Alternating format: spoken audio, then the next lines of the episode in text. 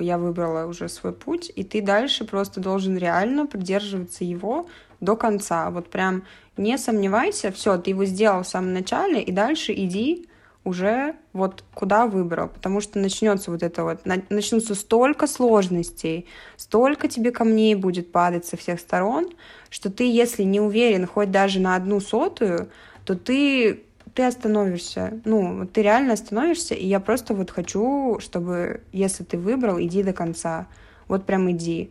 Даже если не получится, все равно ты попробовал, и ты уже себе никогда в жизни не скажешь, что типа, а я вот струсил, да, и там, не знаю, не поехал на экзамен, а я струсил и не подал документы.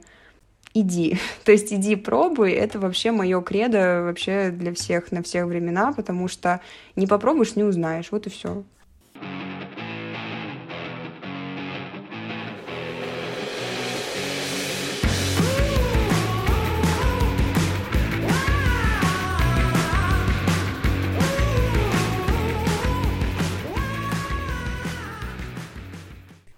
Ребят, всем привет! С вами подкаст «Бигинеры» и я, Полина Горохова. В этом выпуске мы с Машей Воронковой продолжаем говорить про образование за границей. Если вы еще не слушали первую часть нашего разговора про учебу по обмену в Финляндии, обязательно послушайте ее, она получилась очень полезной и интересной. А в этом выпуске мы уже говорим про образование в Италии. В 2020 году, перед пандемией, уже заканчивая учебу на четвертом курсе, Маша успевает съездить в Италию, чтобы посмотреть поближе Миланский технический университет, политехника Ди Милана, и принимает решение поступать туда на архитектурный бакалавриат. Маша рассказала, как она поступала, про особенности образования и свои впечатления от Милана и университета. Все ссылки на Машины соцсети я оставляю в описании, там вы также найдете и мои контакты. Я очень надеюсь, что вам, как и мне, понравится выпуск, и я буду рада узнать ваше мнение. Пишите комментарии, делитесь выпусками, ставьте оценки.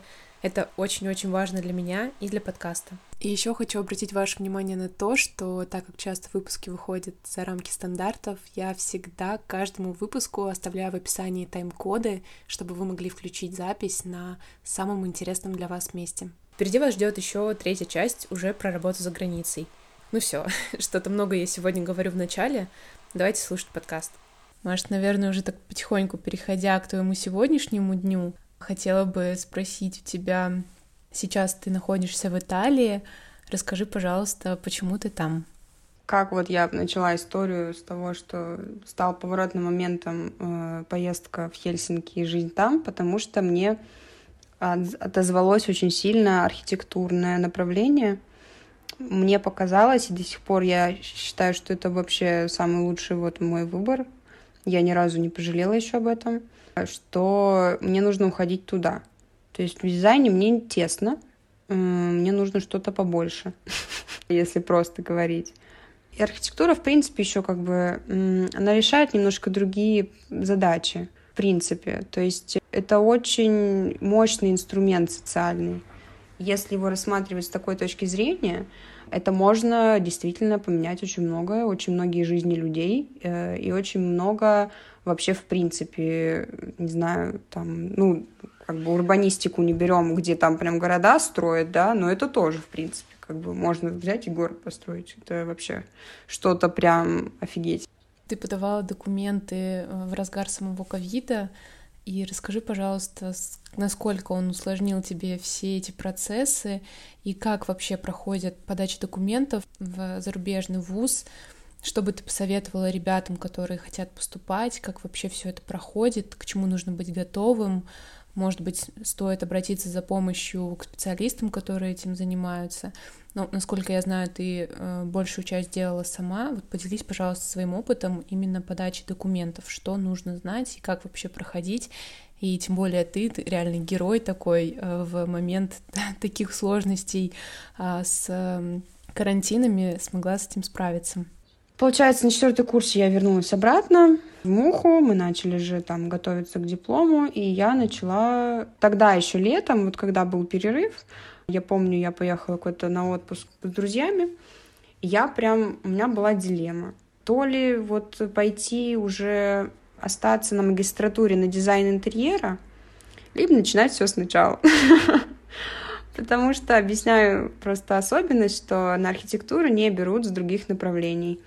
То есть ты не можешь пойти с дизайна на архитектурную магистратуру, потому что они берут только э, людей с архитектурным бакалавром. И из-за этого я сейчас прохожу второй бакалавриат уже по архитектурному направлению, потому что я понимаю, почему они так делают, потому что есть очень много вот физики, математики, инженерии, которую, ну, естественно, ты не учишь, когда ты проходишь дизайн интерьера. Поэтому, хотя это тоже плохо.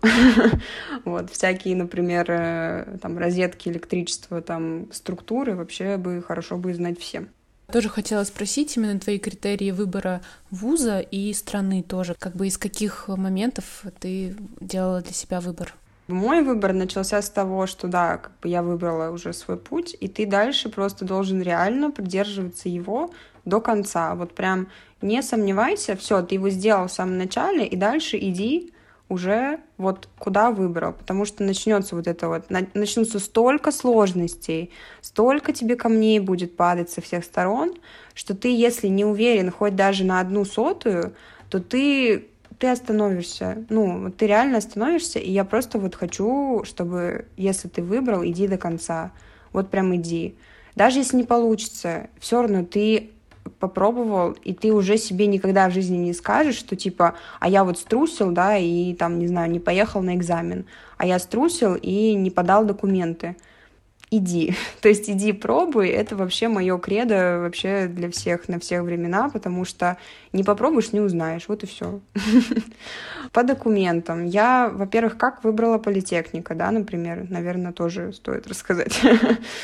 Ну, у меня на, сам, на самом деле простой был выбор в этом плане. Я открыла, далеко не думая, список, э, рейтинг архитектурных университетов мира и просто начала смотреть, сколько стоит.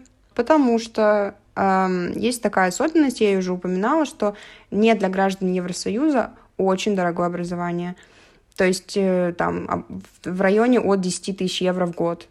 То есть э, зависит от страны, от университета и так далее. Но если ты хочешь действительно не где-то в шарашкиной конторе, а именно в хорошем университете учиться, то это, к сожалению, очень дорого.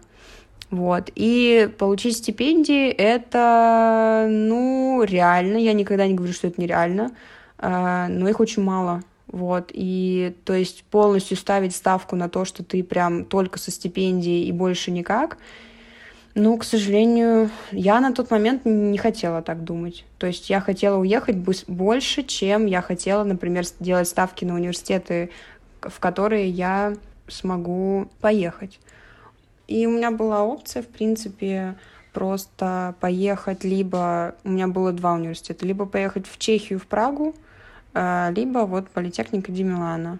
Почему? Потому что в Праге образование на чешском языке, и, в принципе, чешский язык и русский язык у меня там есть подруга, и она сказала, ну, в принципе, русский с чешским, ну, ты за полгода, говорит, выучишь уже, будешь вообще абсолютно разговаривать на нем.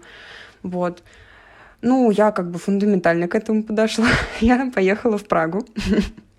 Э, поехала в Прагу, и у меня там вот подруга, с которой мы в Хельсинки как бы сдружились, я у нее приехала, а она как раз в университете, в который я как бы рассматривала как вторую опцию. Я приехала, посмотрела, она мне все рассказала. Очень похожая структура на политехника Демилана и, в принципе, университеты, но почему-то мне не зашло. То есть, э, не знаю, мне, знаешь, не зашло. Наверное, даже больше то, что это очень похожая культура на русскую. Вот реально, то есть э, ты же ходишь по Праге, получается, там надписи на русском языке. Очень много людей разговаривают по-русски. Очень много русских, в принципе, там живет. И как бы, не поймите меня неправильно, я не русофоб вообще ни разу. я как бы сама русская, и как бы вообще все хорошо у меня с головой. вот. Но при этом, если ты переезжаешь просто в другую страну, то я опять-таки говорю, зачем переезжать в другую страну и видеть то же самое. Ну вот, и поэтому, когда я это увидела, мне это не то, что не понравилось, мне очень понравился город, мне очень понравилась школа, ну, университет, я имею в виду. Очень все классно у них, но вот нет, Наверное, да, кстати, как отдельная рекомендация можно и поездить по университетам. Вот до того, как ты по ним поступаешь, если есть такая возможность, то вообще да, потому что я и в политехнику Демилана тоже приехала просто посмотреть на него. Потому что ты, когда приезжаешь, ты просто увидишь вот хотя бы просто эти здания. Вообще идеально, если ты еще возьмешь за руку человека, который там учится уже, и расскажет тебе вообще, как, что и где, ну, типа, как ему вообще нравится, то вообще будет очень хорошо. А когда ты ездила в Полеми? Я успела съездить январь 2020 -го. Вот как раз-таки, да, до всех событий я почему и уточнила, что ты прям впритык успела. Да, потому что мы приехали туда оттуда с подругой, и уже все, всех нас закрыли на карантины и так далее. И началась веселая жизнь. Получается, соответственно, с момента того, когда ты поняла, что следующий год ты поступаешь уже а, за границу, ты определила по рейтингу для себя вуз, в который хочешь поехать, у тебя была возможность посмотреть его, ты на него посмотрела, и следующий этап уже каким был? Следующий этап был подача документов и сдача... Вообще, на самом деле, все начинается с сдачи IELTS. Вот, кстати, очень важный момент. Это же как бы английский язык, да? Начинается все с этого. Потому что я к нему готовилась сама, э, я к нему готовилась три с половиной месяца. Но при этом, при том, что я говорю, да, мой уровень, он не нулевой абсолютно. То есть на тот даже момент это был типа B2, B1, B2, который там немножко подзабытый, да. У каждого университета, когда ты поступаешь, есть э, средний э, балл, по которому ниже этого по английскому языку ты не поступаешь. Они тебя даже не рассматривают. Поэтому, в принципе, есть не только IELTS, есть много экзаменов, и у каждого университета, опять-таки, на сайте написано, какие именно экзамены они принимают. У Кембриджа есть много экзаменов, у там еще какие-то другие экзамены. То есть не только этот экзамен, но я его выбрала просто потому, что ну, такой самый универсальный, наверное, и, в принципе, у тебя сертификат официальный международного образца, который вообще везде принимается. Я на него уже кучу нервов потратила, потому что вот такие огромные экзамены, как IELTS, и как потом еще я же готовилась вступительный экзамен, у меня были в политехника еще. Такие огромные экзамены, они тебя очень изнашивают эмоционально, это раз. А два — это то, что ты каждый день должен этим заниматься. То есть я говорю три с половиной месяца, это значит вот каждый божий день э, по там два-три часа в день хотя бы. То есть не получится так, что ты такой, а, пойду сейчас сдам IELTS, и вообще за две недели бессонных ночей все подготовлюсь. Нифига. Вот, это так не работает. Это, к сожалению, систематично нужно делать. Но там разница есть небольшая между тем, поступаешь ты на бакалавриат или на магистратуру, потому что на магистратуру это обязательный документ. На бакалавриат, как потом, кстати, я выяснила, можно было донести его в течение года еще. То есть как бы тебе можно было уже поступить, а потом его сдать. Для меня это вообще какая-то странная модель, но это в целом делается обычно наоборот. То есть ты обычно сдаешь сначала экзамен по английскому, а потом уже подаешь документы. Да, есть консультанты по поступлению в зарубежные университеты. А, я пользовалась услугами одной из них, но в точке зрения того, что там есть разные пакеты, например, да, то есть есть прям они за тебя поступают, есть там, э, когда они просто помогают, есть э, разовые консультации. Вот я просто, мне хватило разовой консультации, где я принесла все свои вопросы, и она мне на все на них ответила, потому что она сама училась в моем же университете, то есть и девушка уже знала всю структуру изнутри, и именно на русских э, людей нацелена с точки зрения того, что она знает, в какую структуру надо пойти, где справку взять, где вот это надо сделать, какой переводчик должен быть, потому что у итальянского консульства, например, есть только определенный список э, переводчиков. И вот эти все маленькие нюансы, они тебя в какой-то момент до ручки доводят. И ты уже готов любые деньги заплатить кому угодно, чтобы за тебя это все сделали. Но, к сожалению, таких ресурсов, да, нет, поэтому приходится самому мучиться. Проверяют выносливость твоего желания поступить. Насколько ты сильно этого хочешь. Кстати, да, кстати, да, это я тоже считаю, так и есть потому что очень многие сливаются на этих моментах. Вот. А потом, получается, если по процессу идти, то да, у меня получилось вот эти все документы. Они готовились очень долго. Это нужно, получается, запрашивать в России, потом нужно нести к переводчику, потом нужно аккредитировать их в консульстве. Такая последовательность, если общая, и она действует для всех стран, не только для Италии. И потом, в тот единственный год как бы онлайн-поступлений, это было, нужно было сканы просто отослать. Сейчас, и так же, как и раньше, нужно по почте все отсылать. И потом началась активная подготовка к вступительным экзаменам, потому что, как я уже сказала, на бакалавриат нужно сдавать опять вступительный экзамен. Причем у них вступительные экзамены, они не похожи на мухинские. Это ЕГЭ. Это вот ЕГЭ с тем, тем же уровень стресса, но видишь, опять-таки из-за ковида я попала на онлайн-сессии. То есть э, обычно ты должен лететь на этот экзамен в Милан и сдавать его прямо в кабинете. То есть э, до этого, вот у меня есть знакомые, которые до этого год поступали, и они мне говорят, да, да, приезжаешь.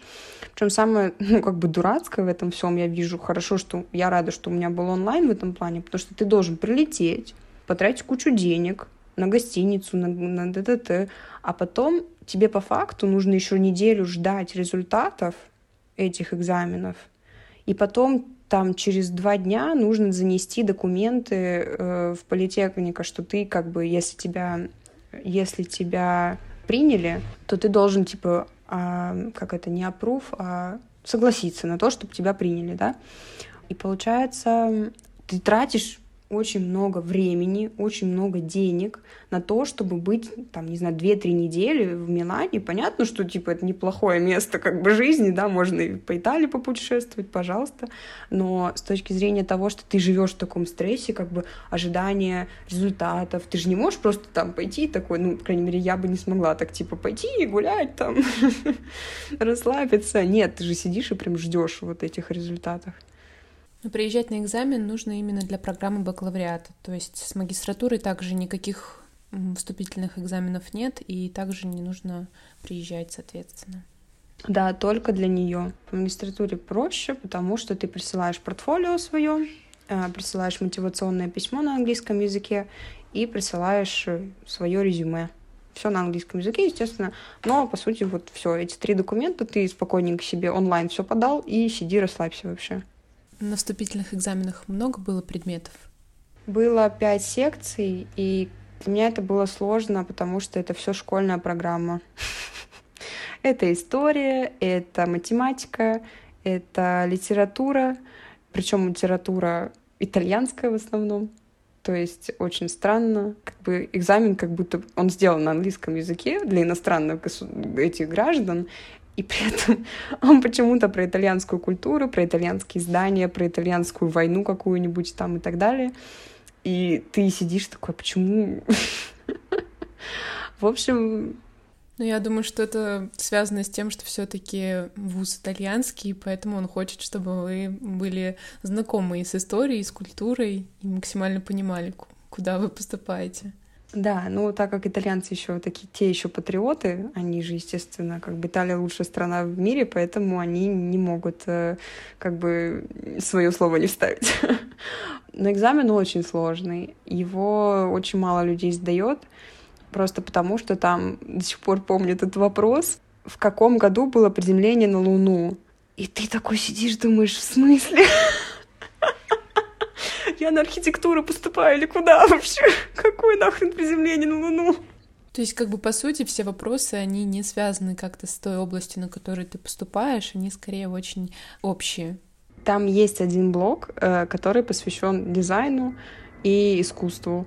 То есть вот есть один блок из вот этих обычных, там, литература, история, математика, есть э, дизайн и, и, и искусство, где было, например, пару картин, и ты должен назвать там художника или стиль, и было там, например, не знаю, аксонометрия, и там ты должен в голове сделать секцию, разрез. То есть они тебя просто проверяют на пространственное мышление. Вообще ты можешь читать чертежи, или ты вообще не пригоден в этом. Ну, естественно, я эту секцию сдала на самый максимальный балл, потому что, ну, извините, как бы я уже четыре года училась в МУХе. Вот. А все остальные секции я прям... Да. Как ты к ним готовилась? Это тоже история, потому что, по сути, нет никаких материалов. Особенно нет материалов нет на английском языке. И тут уже начинается прикол в том, что итальянцы любят итальянский язык больше всего на свете.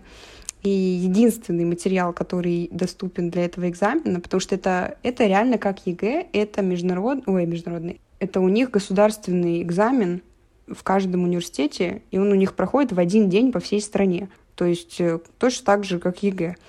И получается, есть только единственная книжка, которая как бы каждый год они выпускают именно для этого экзамена по разным специальностям, потому что там есть инженерия, медицина, там архитектура, там т, т, т. И ее можно купить только в Италии. Вот тебе и пожалуйста. И она на итальянском. То есть максимум, что есть на сайте, максимум, что есть на сайте, это два экземпляра прошлогодних тестов на английском. Два. И все. Больше ничего нет. Я, слава богу, вот как-то познакомилась просто с людьми, пока была зимой в Италии, и они мне прислали эту книжку по почте России. Они ее купили и прислали мне. То есть вот это, конечно, потрясающе. Опять-таки ценность связи и знакомств, которая помогает в этом всем. Да. И это, конечно, был шок, потому что ты учишь физику на итальянском, думаешь, ну, потрясающе. Не знаю языка. А к таким предметам ты готовилась самостоятельно или с репетитором? Математики и физики с репетитором. Я налила репетитора по обычной школьной программе. Как бы там физика, математика, школьная программа. Сложно было вспоминать все это? Да, да, очень сложно, потому что я, по-моему, кстати, на экзамене на самом у меня, по-моему, ноль стоял по этой теме. Они еще с таймером это все делают. То есть тебе нужно было за э, какое-то определенное количество минут решить задачу. Для меня, когда такой тайминг есть прям жесткий, я вот впадаю в ступор и просто такая, и что? и все. И я ничего не решила. Ну, то есть, получается, тем не менее, что у тебя было ноль баллов по предмету, это все равно позволило поступить. То есть как э, выстраивается эта сумма баллов, которая позволяет, у них есть какой-то определенный порог, это где-то обозначено, то есть не обязательно сдать все предметы, можно какую-то часть сдать, да? Как это все устроено? Тебе нужно, по-моему, набрать просто общее по всем блокам, э, там 20 баллов, по-моему, или что-то такое. То есть там есть какой-то минимум, после которого ты можешь э, как бы претендовать на поступление. Но претендовать в том плане, что ограниченное количество мест, и то есть люди с высоким баллом идут сразу в начало рейтинга, и потом вывешивается рейтинг, и у тебя, соответственно, чем меньше баллов, тем ниже ты в рейтинге. Получается, люди, у кого больше баллов, они идут сразу наверх, и там еще есть завязка на стипендии тоже. И чем больше ты, то есть, а стипендию ты получишь уже от 40 баллов. То есть 20, 20 это проходной, а 40 это... Но это надо проверять, то есть я вот сейчас говорю, если там кто-то меня слушает и будет прям так же делать, проверьте на сайте, пожалуйста. Вот, потому что я уже не помню. Нужно вот в эти баллы попадать, вот. И я, по-моему, у меня что-то было 21. Я такая, все, бежим. Получила ли ты стипендию? И как, если порог 40?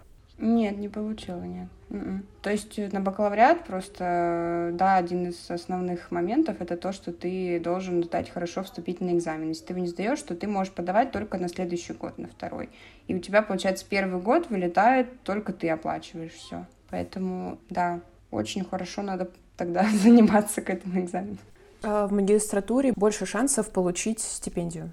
Намного, намного больше. Более того, получается, что вот эта стипендия DSU, которая у нас здесь есть, она государственная, то есть она не зависит от университета. Но также к этому прибавляется еще то, что университет сам выдает на свое усмотрение стипендии самым талантливым, которые поступают, они смотрят, там не только, там не по таланту, там портфолио нужно и нужен средний балл, очень хороший по бакалавриату. То есть чем выше твой средний балл по бакалавриату, тем э, у тебя выше шансы получить Например, Golden Based э, Scholarship — это 10 тысяч евро. То есть она покрывает и обучение, и проживание, и, в принципе, все, что тебе нужно. Дальше идет там Silver и Platinum. Вот, и поэтому, да, есть э, очень много хороших возможностей на магистратуре, на бакалавриате меньше. В какой-то степени на магистратуре это зависит от того, что, насколько я знаю, количество мест не ограничено, да, для поступления. Вот, кстати, на этот счет, наверное, я не уверена на магистратуру. Я думаю, что все-таки есть какое-то ограничение. Не могут же они всех прям брать. То есть нужно смотреть эту информацию, узнавать как-то на сайте, да, какой у них э, есть объем мест, которые они могут взять. Да, просто на бакалавриате очень жесткое ограничение по местам, там всего 100 человек, все, больше не меньше никого больше не берут. Такой финансовый вопрос, не знаю, хочешь, не хочешь, э, можешь не отвечать. Сколько стоит сейчас образование? Да нет, почему? Это такой важный, мне кажется, аспект. Если ты идешь на магистратуру, в любом случае ты платишь 4000 евро в год, что очень низко по сравнению с европейскими ценами. По сути, в Штиглице столько же стоит обучение, по-моему. Ну, где-то примерно в том же ранке. Я, а потом, получается, ты эти 4000 по факту не платишь. Расскажу прикол. Ну, потому что тебе дают стипендию, ну, оплачивают эту. Нет, э, нет, тебе дают скидку по доходу твоей семьи. Ты должен как бы каждый год подавать декларацию э, с русскими справками от своих родителей. Ну или если ты как бы самостоятельно живешь более трех лет, то тогда ты на себя подаешь. И там прям выписки с банков, прям все написано, сколько зарабатывают твои родители. Э, они считают, и если это меньше 20 тысяч евро в год, что 98% русских людей имеют, ты получаешь скидку, получается, 80%. То есть э, я плачу в год за образование 800 евро. Угу. Это про магистратуру ты говорила, а про бакалавриат? А то же самое, то же самое. То есть на основе вот, э, да, вот этих доходов можно получить скидку. То есть, получается, образование не такое дорогое э, конкретно в этом университете?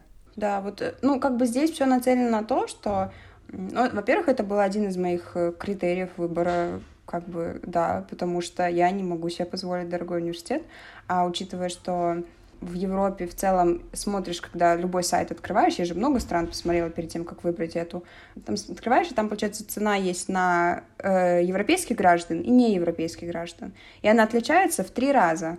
То есть не так, что ты там 200 евро добавишь. Нет, там прям если 2000, потом 10 тысяч. То есть как бы 10 тысяч евро в год, ну нет, не могу. То есть можно сказать, что несмотря на то, что вуз занимает престижное место, то есть у него хороший рейтинг, стоимость образования в целом доступна для российских граждан, потому что будет справка, да, которая показывает, что доход не позволяет, да, доход меньше того порога. Да, да, да. В целом такая лазейка получается для российских ребят в какой-то степени, что такая хорошая скидка 80%. Да, да, абсолютно. Причем, да, зависящая от объективных э, вещей, а не от того, сколько ты там баллов заработал, не знаю, сколько ты там... Знаешь, как вот, например, в высшей школе экономики у них же тоже есть скидки на образование, у меня просто одноклассники там учились, и рассказывали, что они зависят от оценок, например. Если ты хорошо учился, то ты будешь по скидке учиться.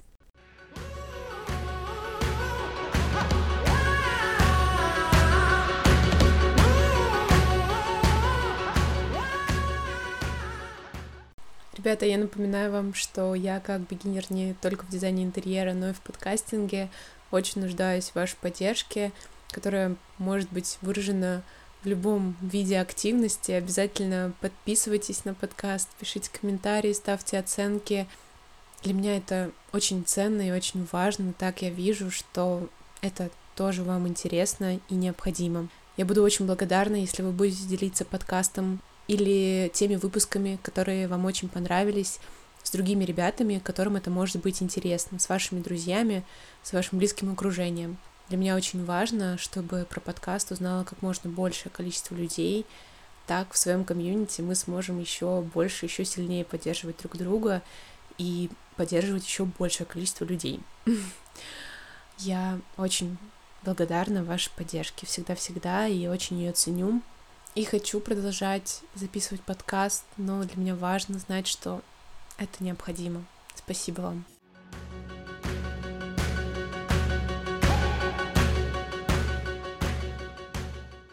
Ты уже второй год заканчиваешь э, учебу в Италии. Поделись, пожалуйста, своими впечатлениями от образования. Какое оно, какие у него есть плюсы и минусы, и чем оно отличается от российского образования, от твоего финского опыта. Какое оно? Расскажи, пожалуйста. Если начать с того, что ты мигрируешь вот в Италию именно, то ты должен понимать, что английский язык — это, конечно, хорошо, но без итальянского ты тут жить не сможешь. Это одна из таких особенностей, я бы сказала, не только Италии. Например, если ты эмигрируешь во Францию, тебе нужен французский. Если ты эмигрируешь в Германию, то тебе нужен немецкий.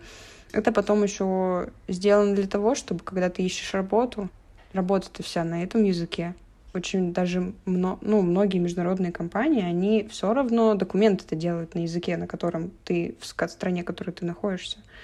И поэтому они стараются, да, ну как бы, чтобы сразу просто систему, пожалуйста, хочешь учиться у нас, учи наш язык.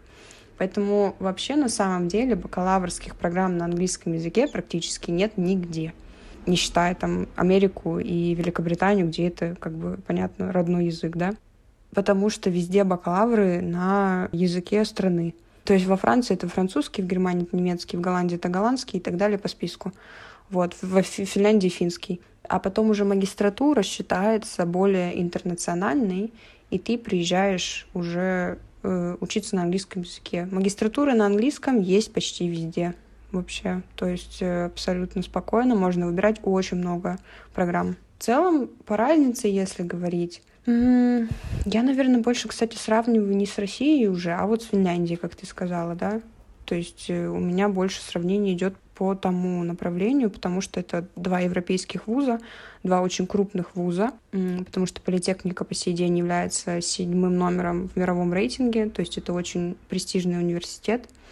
И Алта, по-моему, занимает десятую строчку, то есть это оба университета с очень высоким рейтингом. И поэтому они похожи, но разные. Но, кстати, я бы сказала, что, наверное, основное различие — это, ну да, во-первых, финны, они почти все разговаривают по-английски, как бы от этого никуда не денешься. Там даже бабушки 80-летние разговаривают по-английски. Здесь ты такого не увидишь. Ты выходишь за пределы университета, и никто не разговаривает по-английски. К сожалению, это все очень иллюзорно, и ты должен сразу это понимать, если ты выбираешь такие страны ты уже немножко затронула момент того, что твои ожидания от образования в Италии, они а, оказались другими. То есть э, то, что ты получила по итогу, оно оказалось другим. Что именно не так вышло, как ты себе представляла? Да, от Милана ждешь а, как от такого одного из самых мировых городов, да, на карте мира, то есть это международный город, ты как бы об этом слышал как бы всегда и так далее, все Fashion Week, там Design Week, все здесь проходит, и потом ты сюда приезжаешь, и никто не разговаривает по-английски. Это все очень э, образ. Это образ, который создается людьми, которые приезжают сюда на короткое время. А если ты здесь живешь и спросишь любого человека, который здесь живет, он тебе сразу скажет, что без английского, без итальянского ты здесь жить не будешь. Это раз. А второе — финансовая точка зрения. Потому что финансирование так как политехника и Алто э, это оба государственные университеты, ты сразу видишь разницу в том, насколько спонсируется государством то или иное учреждение. Как бы здесь нет компьютерных классов, здесь э, нет розеток очень много где. Здесь э, есть старые очень здания, которые не реставрированы. То есть и видно, что государству просто не хватает э, на это все финансирование, либо они на это не обращают внимания. То есть какая-то такая проблема есть. Потому что по количеству студентов и там, и там примерно одинаково. Примерно 15 тысяч студентов в год учатся. Это очень много. А сами процессы работы над проектами, они складываются так же, то есть также идут групповые задания, и все выполняется именно в группах, и какие есть особенности в образовании, как проходят у вас пары, то есть я знаю, например, что как ты рассказывала, что нет никакой художественной составляющей, студенты, которые учатся, поступают, они не знают ни рисунка, ни живописи, вот расскажи об этом, пожалуйста. Да, вот если начать с художественной составляющей, я вообще вижу в этом проблему большую. У вот э, и в Алт тоже не было этого. У них максимум были какие-то элективные курсы по живописи, если ты хочешь это как хобби делать, как какой-то супер такой навык, ну, необход... не необходимый абсолютно. Здесь это вообще нет. Но я думаю, что здесь это больше привязано к тому, что это техническая школа. Здесь э, опор на инженерию, на техническое, и поэтому как бы и архитектурный факультет, он как бы вот делит здание с, те, с инженерами, поэтому, в принципе, наверное, они поэтому решили, что ну и не надо нам это надо. Да, это проблема, потому что я вижу сейчас по своим одногруппникам, например, которые уже второй год со мной учатся, насколько им этого не хватает, и они просто не, уме... не знают, что такое композиция, они не знают, что такое э, колористика, они не знают, как э, скетчи делать нормально. Они не умеют выражать свою идею через руку, они сразу лезут в компьютер. И это, особенно в архитектуре, это очень плохо. Это очень плохо, потому что в, как бы, как бы не хвалили век диджитализации, это очень классный инструмент, компьютер, но если ты говоришь о чем-то таком живом, как идея, она, на мой взгляд, должна быть выражена в каком-то графичном варианте. Где-то рисунок, где-то можно живопись, что-то такое композиционное, там, не знаю, абстрактное. Но если у тебя нет вот этого навыка, то э, далеко ты не пойдешь, на мой взгляд, потому что как придумать новое, если ты умеешь только копировать? То есть ты видишь очень большой пробел в этом, что по результатам у ребят э, совершенно другие какие-то выходят идеи и совершенно по-другому складываются проекты. Да, это точно, это вообще неоспоримо, но для того, чтобы понять это, нужно было проучиться здесь, потому что когда я училась в Стиглице, я все время задавалась, да нафига ж мы это делаем? То есть для меня это вообще какой-то вопрос был такой постоянный, типа, господи, ну зачем же нам живопись, зачем нам анатомия, зачем нам вообще вот это все, зачем нам рисовать людей, если мы там дизайнеры, вообще надо все время сидеть в 3D Max, какого фига мы все рисуем. А вот э, проучившись здесь, вот начинаешь э, ценить такое на самом деле.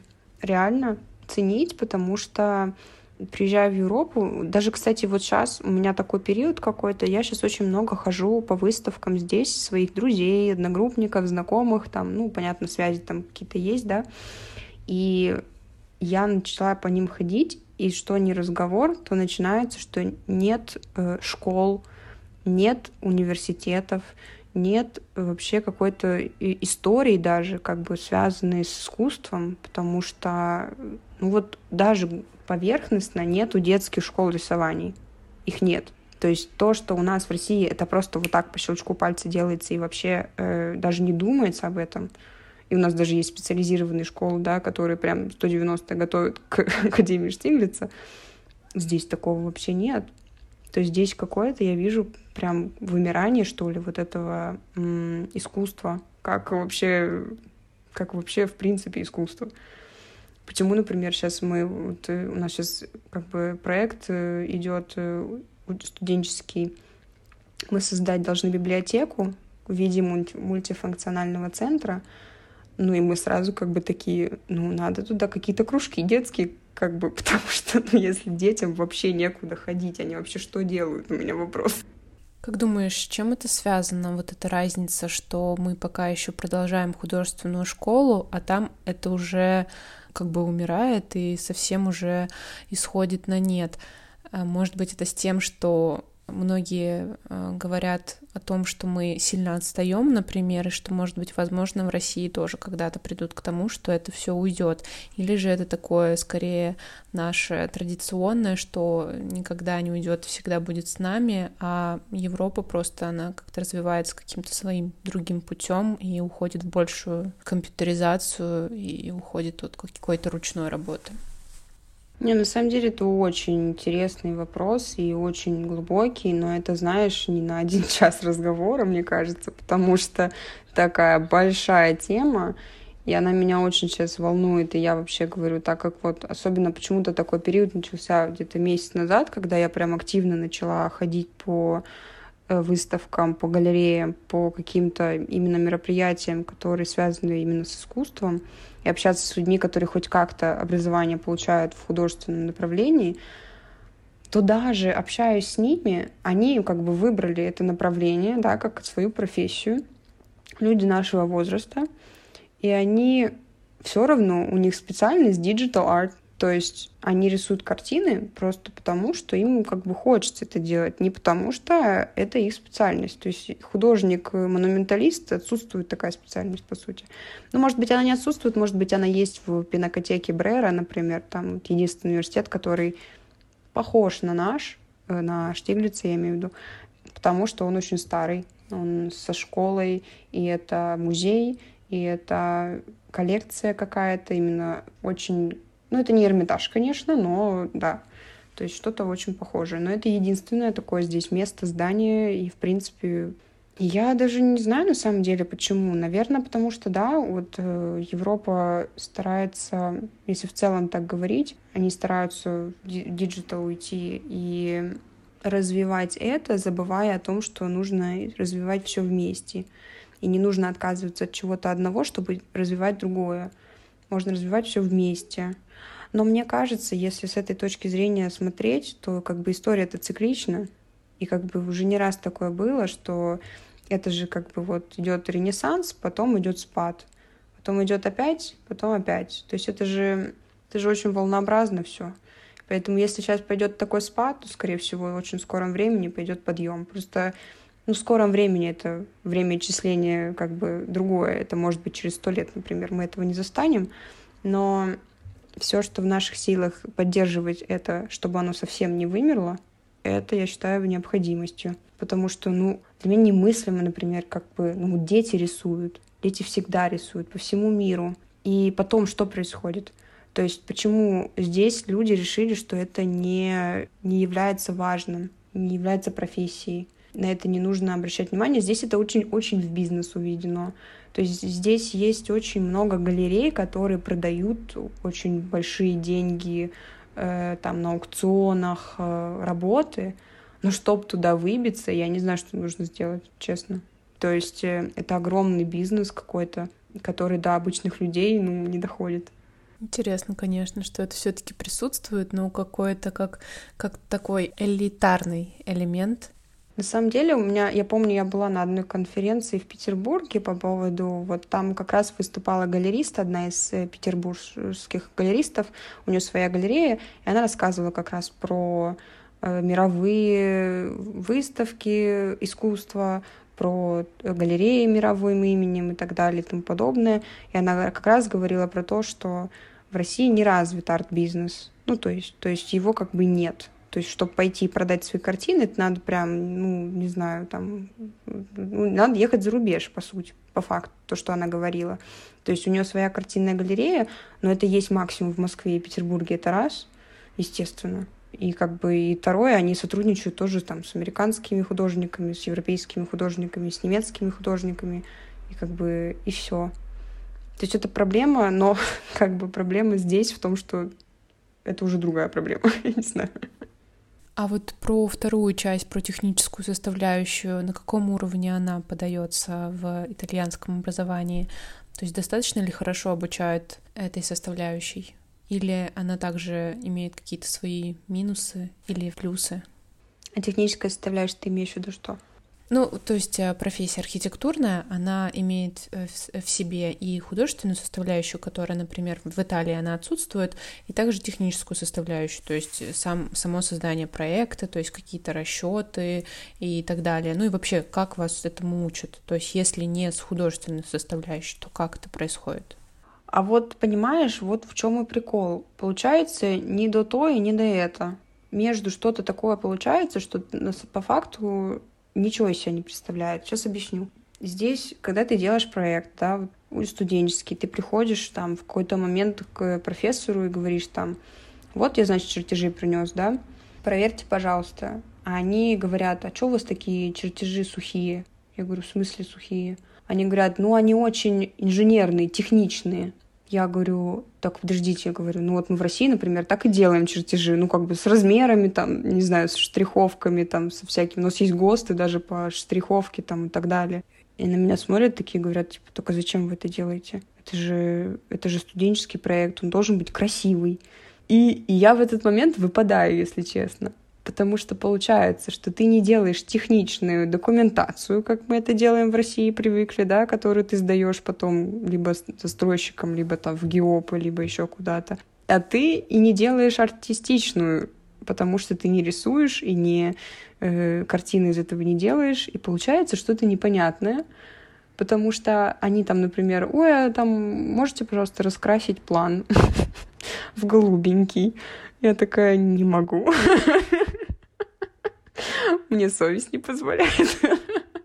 Здесь очень странные подачи бывают. Там, например, как мы вот там коллажи привыкли делать на раннем этапе, у них это может быть финальная подача. То есть э, вообще не запариваются люди, я смотрю. А, ну ладно, это если вот про критику. И еще, ну, последний момент, если такой, то это про то, что здесь еще очень плохая подготовка к digital-digital, но они программы очень плохо знают. То есть, по факту, у нас было несколько лекций. Если бы я пришла с нуля, я бы сейчас вообще ничего не знала. То есть, рендерингу не обучают. В принципе, может быть, 3D-модели ты умеешь делать, но самые простые.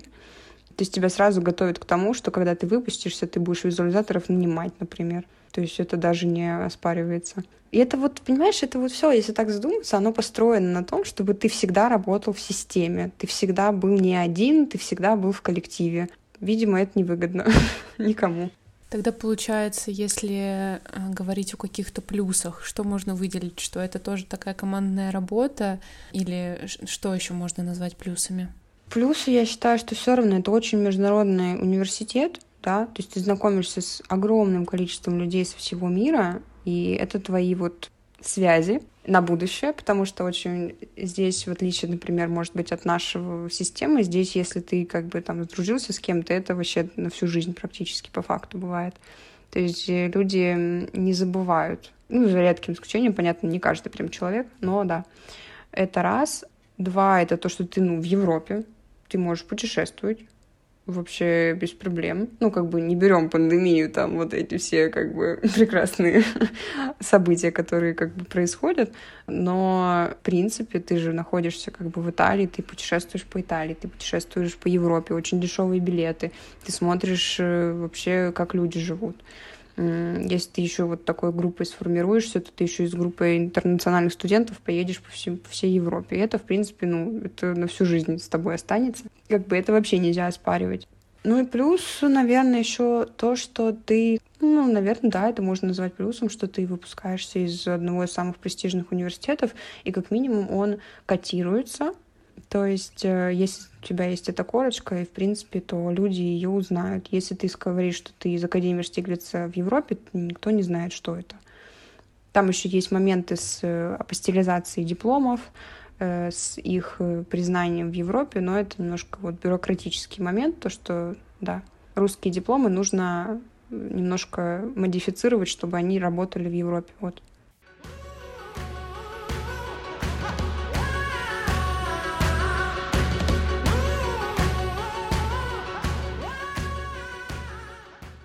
Как ты считаешь, насколько это справедливо, если говорить о том, что можно сказать, что э, русская академия, она дала тебе очень большую базу и художественную, и техническую, несмотря на то, что мы в какой-то степени тоже, бывает, жалуемся на нее, и она не котируется, а европейский вуз, который как таковой именно знание, ну, как можно сделать вывод, что дает не на таком высоком уровне, то есть благодаря именно знаниям российского вуза, да, ты можешь как бы получать и дальше свое, улучшать свое образование. Так вот, европейский вуз, получается, котируется, а русский вуз нет. То есть насколько это справедливо и почему, почему такое отношение?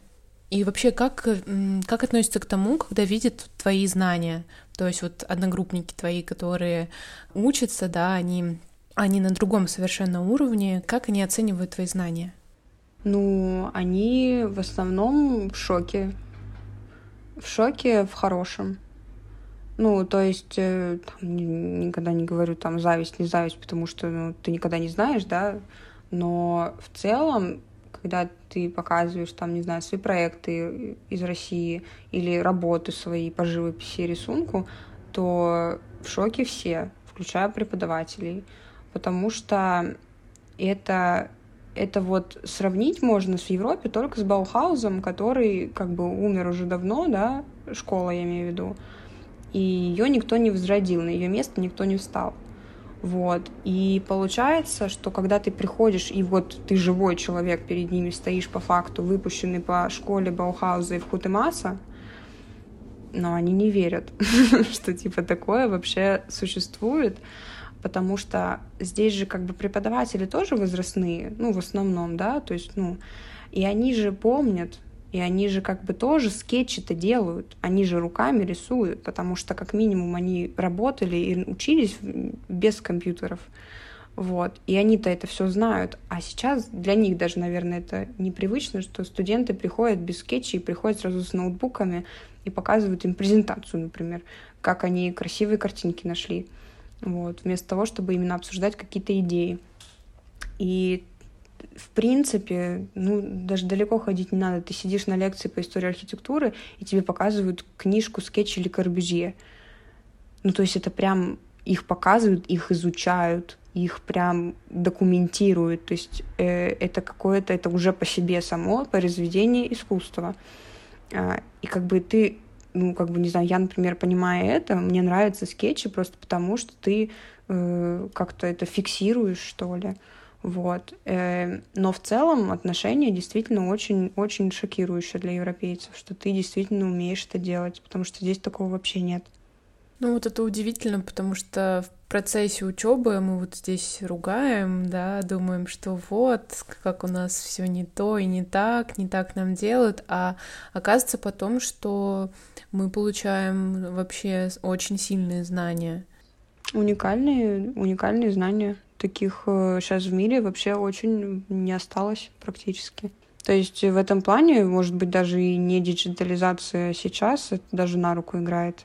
Преподаватели, которые получали другую школу, которые тоже рисуют, то есть они делают и скетчи и так далее, они э, не говорят студентам, как важно рисовать от руки, и направляют ли они по этому пути их? Говорят и заставляют. У нас есть преподаватель сейчас по истории архитектуры, замечательный преподаватель. Это первый преподаватель здесь по истории, у меня уже это третий предмет или четвертый по истории — это единственный человек, который умеет вот рассказывать про историю так, чтобы мне было интересно. Вообще не люблю историю. Вот.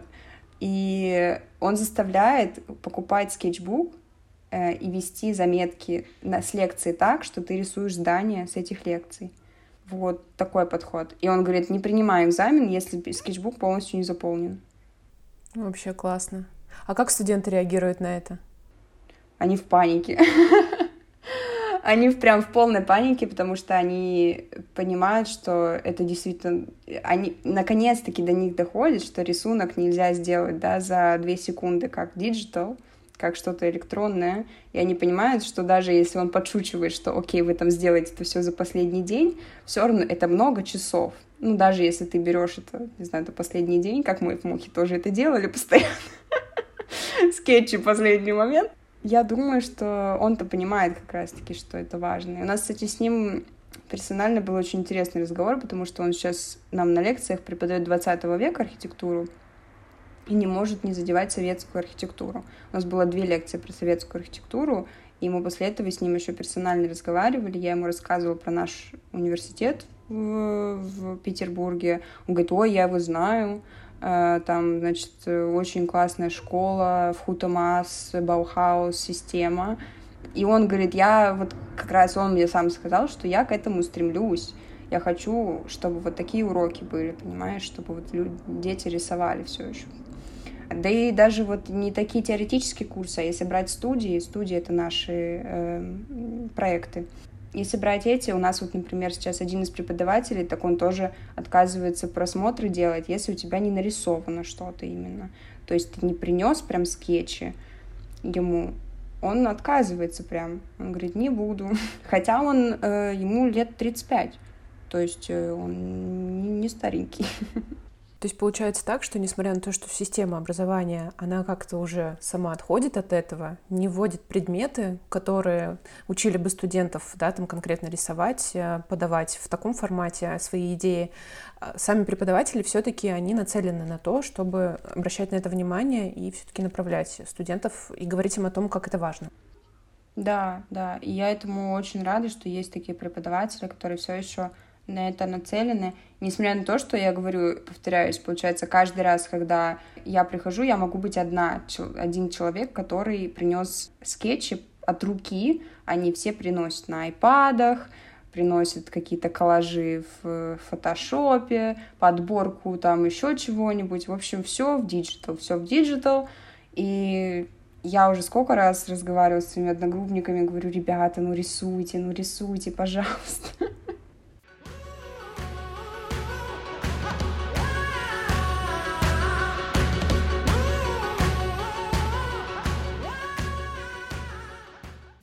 То есть твое мнение изменилось к тому образованию, которое ты получила в России? Да, да, причем уже после того, как я выпустилась, уже после того, как я уже прошла все эти страдания с обхода. В процессе ты не любишь это все. Не любишь ты это все. Зато сейчас ты очень сильный специалист. Да, я считаю, что это вообще ну, как бы ты же, когда делаешь какие-то выборы в жизни, ты же не знаешь, к чему тебя это приведет. Ты же потом уже, как бы, как, как говорится красиво, ты потом всплетается в кружево, которое ты можешь уже увидеть, да. Но по факту, когда ты сам выбор делаешь, ты, ты боишься как минимум того, что ты пойдешь не в ту сторону. То есть э, это же всегда 50 на 50 ровно. И ни больше, ни меньше. Ты либо проиграл, либо выиграл. Вот. Но с моей точки зрения ты не можешь никогда проиграть. Вот в чем еще интересно. Вот, э, наверное, именно вот этот страх, опять-таки, к, к той же мысли, что типа страх не попробовать или попробовать, пробуйте. Вот, пробуйте, потому что, ну, не попробовать, оно страшнее, оно просто тебя засасывает, и ты просто потом себя съедаешь, там, потом лет тебе 40 будет, а ты потом такой, вот, а я в 20 не попробовал, вот, а так бы вообще другая жизнь была, так была бы. Такой, на самом деле, вопрос, который можно тоже целый час разговаривать, но в целом, как ты считаешь, а, почему такое недообразование итальянское, да, то есть вроде недохудожественное, недотехническое, считается престижным? Да, такой вопрос интересный. Эм, в принципе, мне кажется, что у меня есть такое впечатление, по крайней мере, что это очень много завязано а на политике, и б на каких-то финансовых все равно вопросах. То есть из-за того, что университет государственный, у них идет спонсирование от э, итальянского государства, получается. В России тоже так, по идее, да? Но из-за того, что у нас политика в мире централизована на Европу, русские университеты, в принципе, автоматически идут на 100 какое-то место. У нас, по-моему, самый высокий в рейтинге мировом — это Бауманка на 100 каком-то месте последний раз, когда я видела, и все. Хотя Бауманка та же, она не, ну вот хуже MIT, я не думаю, что она хуже MIT. Ну, ребята так у нас вообще смышленнее намного. Инженерные, технические специальности. Все знают, типа, что русские айтишники самые крутые. И мне кажется, что это чистая политика.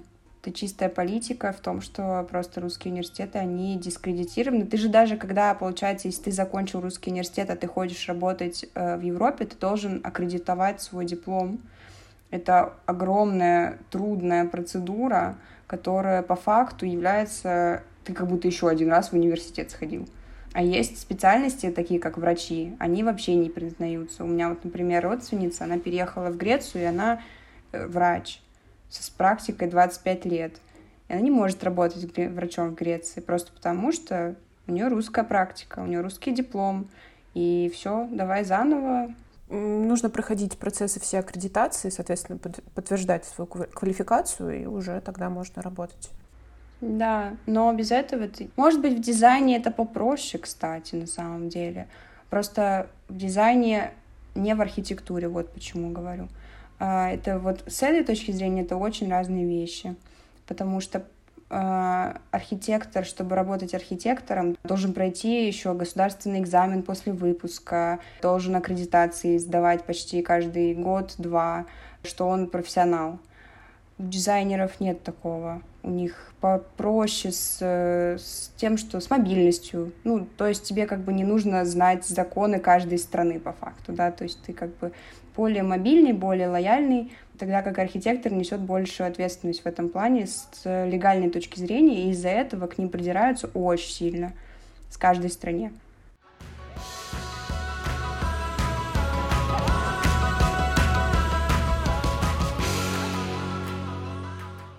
Когда ты приезжала посмотреть э, Политехника Ди Милана заранее, рассказывали ли тебе о тех минусах, которые ты увидела потом в процессе обучения? Я приезжала его смотреть вообще самостоятельно. У меня здесь не было никаких контактов. Я просто пришла посмотреть на... Я пыталась договориться у них про экскурсию или хотя бы какое-то... Я писала им письма, но они мне отвечали, что только день открытых дверей, вот как бы хотите, приезжайте. Но день открытых дверей был там на тот момент в марте, по-моему. То есть я не могла, я была в январе там. Нет, я просто приехала, посмотрела, погуляла, потому что территория кампуса открыта всегда, всем. То есть ты можешь зайти даже не как э, ну, посетитель, просто погулять там по университету. И да, но при этом у меня, у меня была одна знакомая, которая сейчас вот как бы одна из моих подруг здесь, она, она мне очень много подсказала с точки зрения того, да, как ей нравится, не нравится. Но она больше позитивно, наверное. Может быть, потому что у нее нет э, сравнения, то есть это ее первый бакалавриат, и поэтому как бы она считает, что вот это идеально, да, и как бы все, больше не надо ничего.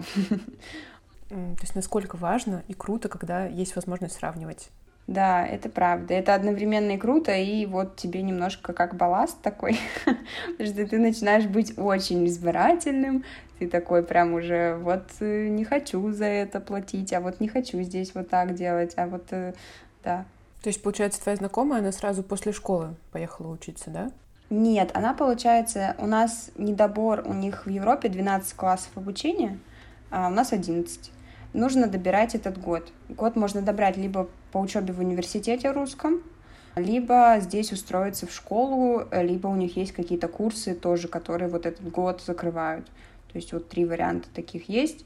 И э, она была у меня, да, в университете в Московском, в ГАСУ, ну, как ГАСУ, только я не помню, как он, Мархи, Мархи, по-моему, называется. Но как бы за год из пяти, по факту, это знаешь, как у нас первый год в Мухе был, я думаю, ну, такой очень абстрактный. Они, говорит, постоянно что-то рисовали тоже, непонятно зачем, то есть, ну... А как найти эти курсы, которые готовят? То есть, если у тебя 11 классов, э, эти курсы, не знаю, как они представлены? Как их можно найти? Просто тоже как-то гуглить? Я думаю, что... Вообще я знаю только два варианта на самом деле. Первый — это вот у меня есть знакомые, которые здесь школу заканчивают. То есть они, например, в 10 классе переезжают сюда, заканчивают два года здесь обучение э, в обычной школе. И потом уже все, у них есть э, итальянский, итальянский сертификат от школы, и они идут уже с ним в университет. Либо второй вариант — это вот русский университет. В основном все идут через университет. То есть э, этот год добирают в университете, а потом из него отчисляются просто.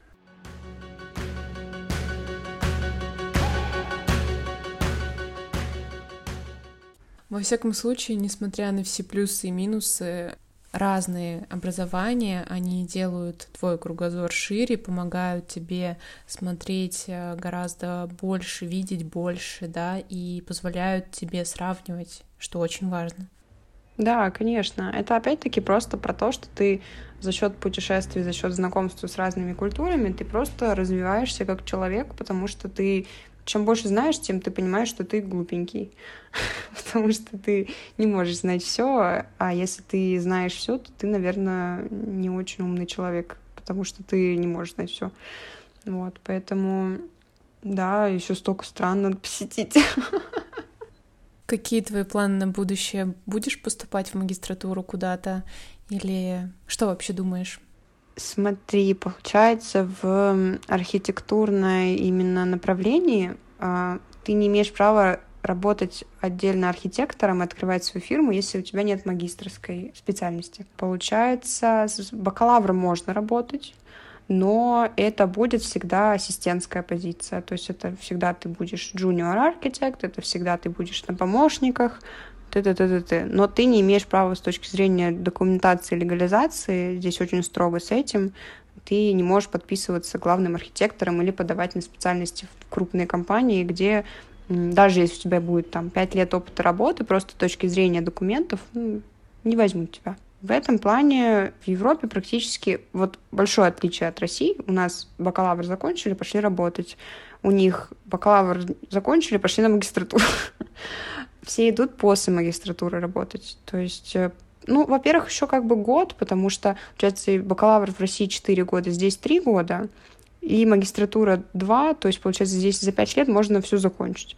А у нас за 6, видимо, может быть, это еще пугает людей, во-первых. Во-вторых, у нас, ну, нет такой привычки, наверное, и как бы, в принципе, здесь дольше же вот эта баллонская система образования работает, чем в России на разделение бакалавра и магистратуры, я имею в виду, потому что здесь-то она с, там, с 14-15 века работает, а в России она пришла только после Советского Союза распада. Поэтому я думаю, что еще в этом особенность, что люди не привыкли просто двойную специальность получать. Но э, про себя говорю, что нет, я не пойду сразу на магистратуру, я устала учиться. Я хочу работать. В планах работать именно в Италии или ты бы хотела еще поехать в какую-то другую страну? Хочу в другую страну. Хочу в другую страну. Видимо, меня уже не остановит ничего. В плане того, что, знаешь, это как э, такое сравнение, типа, не знаю, хочу татуировку, но только одну. Вот я поживу в одной стране, но только в одной. Да нет, я шучу. Конечно, если человек находит свою страну, я очень рада всегда, потому что это как бы осознанный выбор, я считаю. Просто я еще не встретила свою страну. Пока в поиске, главное, что не ставишь себе никаких границ и ничего не боишься. М-м. Причем, да, раньше, находясь в России, был, было мировоззрение мира, что есть еще Европа, а теперь, находясь в Европе, есть еще целый мир. Вот, наверное, это тоже большая, большая разница. Когда ты здесь находишься, тебе вокруг окружают люди там с Латинской Америки, с Австралии, с Канады, и ты понимаешь, что, ага, это тоже страны. Это звучит глупо, но ты как бы понимаешь, что это тоже страны, в которых живут люди, и в которых ты, в принципе, тоже можешь жить но как бы находясь в России, ты, ты об этом не думаешь. Я не знаю, как это, ну как бы как это звучит, но это так и есть. А вообще очень много людей вообще просто думают, вот на России свет сошел сюда, например, и все, и больше я никуда не поеду, и в принципе зачем мне искать что-то. Нет вот этой привычки, ну это ментальность разная просто. Нет привычки искать себя, искать, где тебе комфортно. Есть привычка, где родился, там пригодился, вот больше. Считаю, что это не самый лучший способ мышления для дизайнера и для творческого человека. Или так, в принципе, тоже можно существовать и делать и в своей стране что-то хорошее. Или для дизайнера все-таки нужен широкий кругозор, который можно получить благодаря тому, что вот э, ты много ездишь, много смотришь, много выбираешь и выбираешь для себя именно вернуться в Россию. Да, ну я считаю, что это важнее. Вот, и хороший специалист получится в том плане, что ты посмотрел на все, ты везде посмотрел культуру, ты понял, какие везде обычаи люди. Да иногда просто даже насмотренность. Мы же такие люди, которым нужна насмотренность. Ты тут посмотрел, там посмотрел, тут такие домики, там такие домики, тут такие столы, там такие обычаи. А, там едят, например, без вилок, не знаю, тут едят только с вилками, не знаю, ну, какие-то такие маленькие вещи, но для дизайнера это очень важно, ты же на это обращаешь внимание, и ты только, как бы живя, когда, э, например, еду едят только вот так, а потом приезжаешь куда-нибудь в Индию и ешь еду руками, ты же уже, эм, ты же уже понимаешь, что типа, ага, мозг такой, понял, то есть можно, в принципе, еще и вот так делать. И так после каждой страны у тебя просто добавляется опций, больше сразу вот ты когда в интернете это читаешь это ну это вот так сейчас в наше время прочтение в интернете это ну так мозгом оно осваивается но в принципе доказано что оно не откладывается нужно на себе переживать все почему нужно эмоции и воспоминания формировать свои собственные а не слушать кого-то нужно э, прожить это почувствовать понюхать потрогать Э, и посмотреть. И вот тогда ты запомнишь, и тогда ты поймешь, и тогда это у тебя останется практически на всю жизнь, потому что ты, ну, не сможешь это оттуда убрать, ну, не сможешь. Как бы, поэтому если говорить про специалиста, да, я просто, понимаешь, даже не про специалиста дело, я бы каждому человеку это советовала. Это не зависит от специальности.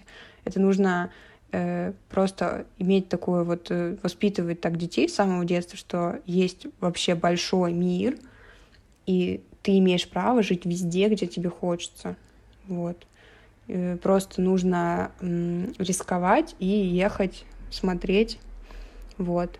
И потом за то, как круто, что ты, посмотрев все, приезжаешь потом к себе на родину и такой, вот лучше ничего нет.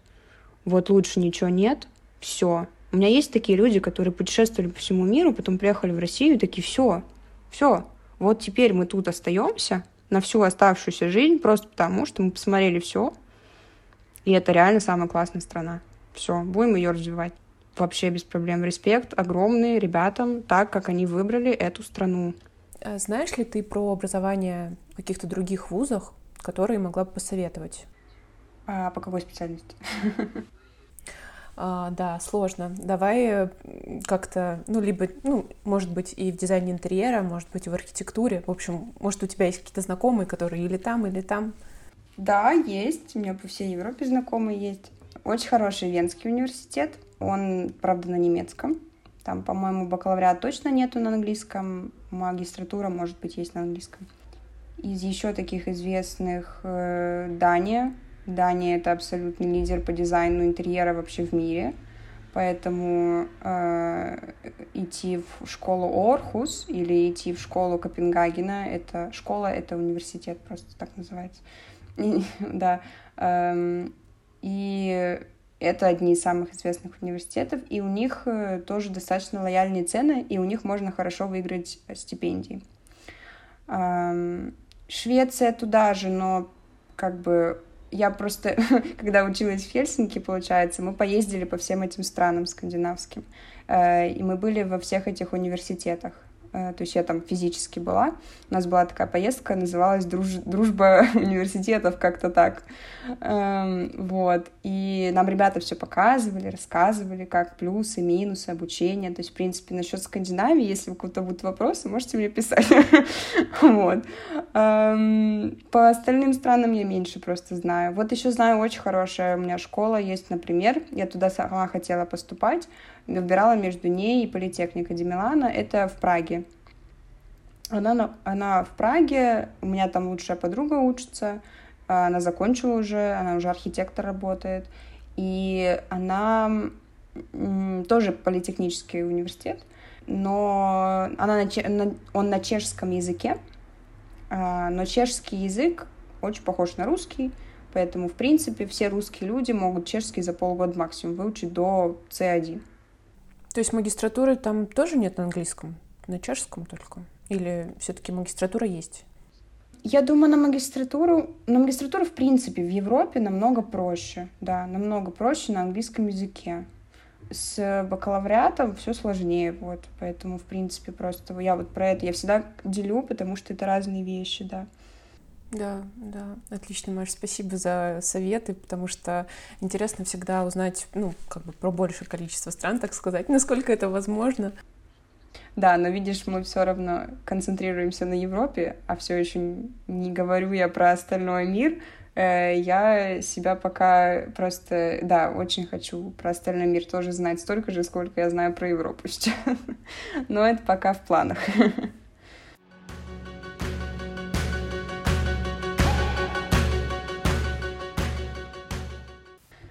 В связи с сегодняшней ситуацией не могу не спросить, как относятся к русским студентам другие ребята, преподаватели и в целом отношения людей вокруг. Есть ли проявление какой-то дискриминации? Нет. Может быть, я кого-то сейчас расстрою, но нет. Наоборот, огромная поддержка на тебя сваливается. И я там постоянно тоже первые там, недели отвечала в Инстаграме всегда, что нет никакого дискриминанта абсолютно. Я говорю пока, потому что никто не знает, что будет дальше и как повернется международные отношения в этом плане к русским людям э, с русским паспортом. Но в целом нет. Ну, как бы Понятное дело, что русские сейчас пытаются, знаешь, еще больше сплотиться, чтобы как-то, не знаю, там, у меня есть, например, там 9 русских ребят, э, там, даже не русских, а СНГ, я бы больше сказала, потому что там из Азербайджана еще есть ребята, там, ну, в общем, да, русскоязычные, давай скажем, и они все такие сразу вовлечены, то есть обсуждаем там это самое, но я немножко всегда, у меня какая-то такая, в принципе, тактика, причем я как бы стараюсь этим ребятам говорить это, но они обижаются немножко. Я приехала сюда не для того, чтобы общаться с русскими, вот. И это кого-то обижает, кого-то кажется, что это неправильно, что нужно все равно со своими держаться и так далее. Но это моя позиция. Если бы я хотела общаться с русскими, я бы осталась в России. Вот. Понятное дело, что у меня есть русские друзья. Это вообще не как бы никуда не дискриминант. Но не только они, а они, в принципе, выручают. Это правда. Но мне вот там нужно, например, как бы, ну, там, четыре человека, да, вот у меня есть хороших русских друзей здесь, которые живут. Все. Мне не нужно еще 250, которые учатся у нас в политехнике, понимаешь, просто потому что у них паспорт такой. А я отошла немножко от темы, простите. Нет, все хорошо. Все хорошо, поддерживают, да.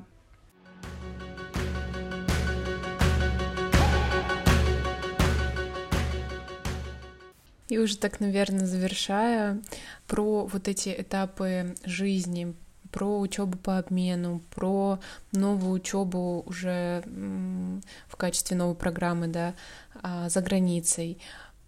Пожалуйста, скажи какие-нибудь советы ребятам, которые, может быть, тоже захотят поучиться по обмену, поучиться за границей. А, что бы ты пожелала, может быть, какие-то слова напутствующие?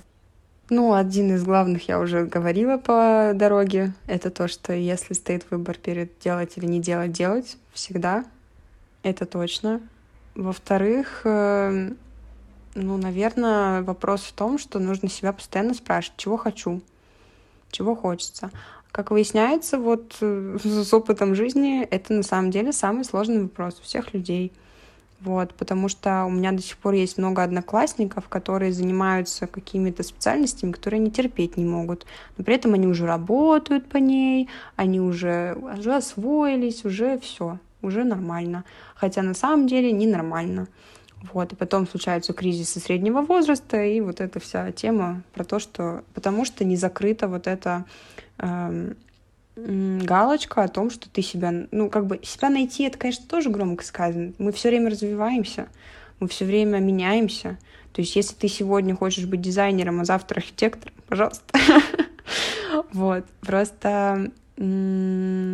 А потом у меня там, не знаю, например, у мамы, я очень люблю такие примеры, она, так как работает в банковской сфере, получается более такая рациональная, там, знаешь, да, классическая. У нее есть люди, которые потом после от этого всего устают и уходят делать горшочки на заказ. Вот. То есть, пожалуйста, ну, то есть это же все очень зависит от того, что ты хочешь. Вот. И поэтому вопрос, что я хочу, должен вообще чуть ли не каждый день всплывать в твоей голове. То есть если ты вот сел работать, и ты понимаешь, что вот кайф, вот прям кайф, супер. То есть такой немножко чекап получается делать тебе нравится то, что я делаю, или не нравится. Понятно, что у нас у всех бывают кризисные моменты, мне не нравится все, что я делаю, я же дизайнер, там вот это все. А, нет, ну это нормальная тема. это у всех бывает. Просто есть разница между тем, что тебе не нравится, например, какой-то проект, но в целом-то тебе нравится дизайн создавать, тебе нравится креативить вот это все. А, а есть разница между тем, что ты садишься и прям вот убиться тебе хочется уже ты уже вот прям компьютер включаешь, ты такой, господи, опять. Ну, то есть, э, вот если вот это, то пора задуматься. Вот. Надо, короче, нужно не бояться менять, вот. Это тоже, наверное, совет, потому что в какой-то момент, когда я сказала, что даже там, с тем же своим родителям, что я пойду на второй бакалавриат, ну, как бы это странно. А что это ты так пошла? Зачем тебе это надо? Папа в основном. Мама у меня всегда очень поддерживает.